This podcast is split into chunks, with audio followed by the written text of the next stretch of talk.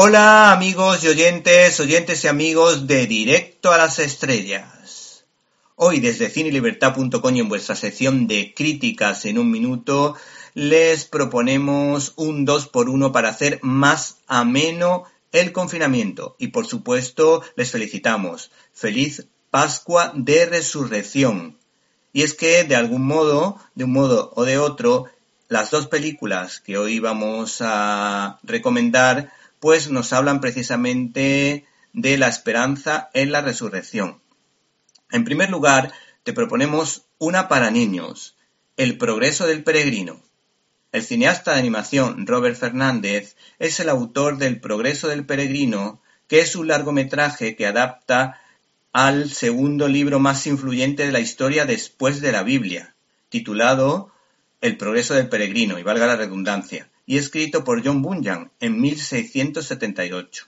Se trata de una novela alegórica, de algún modo similar a las crónicas de Narnia, y que está cargada de simbolismo. No obstante, habría que decir que el segundo libro más leído de la historia es El Quijote de Cervantes.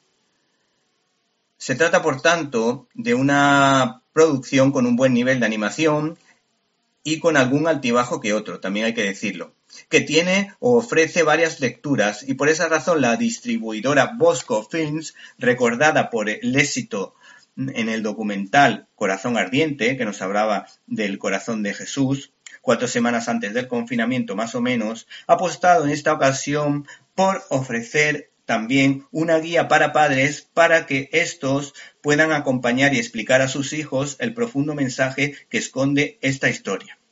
El progreso del peregrino puede verse en formato online por dicha web, la de Bosco Films, y por un precio razonable.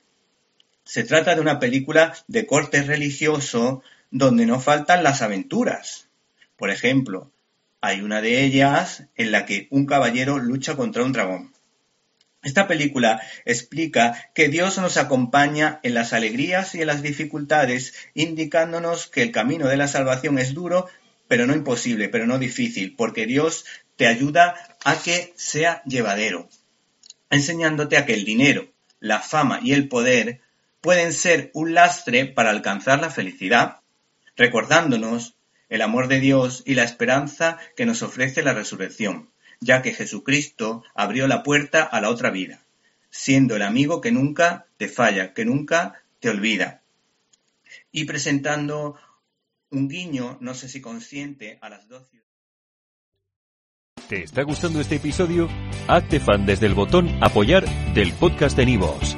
Elige tu aportación y podrás escuchar este y el resto de sus episodios extra. Además, ayudarás a su productor a seguir creando contenido con la misma pasión y dedicación.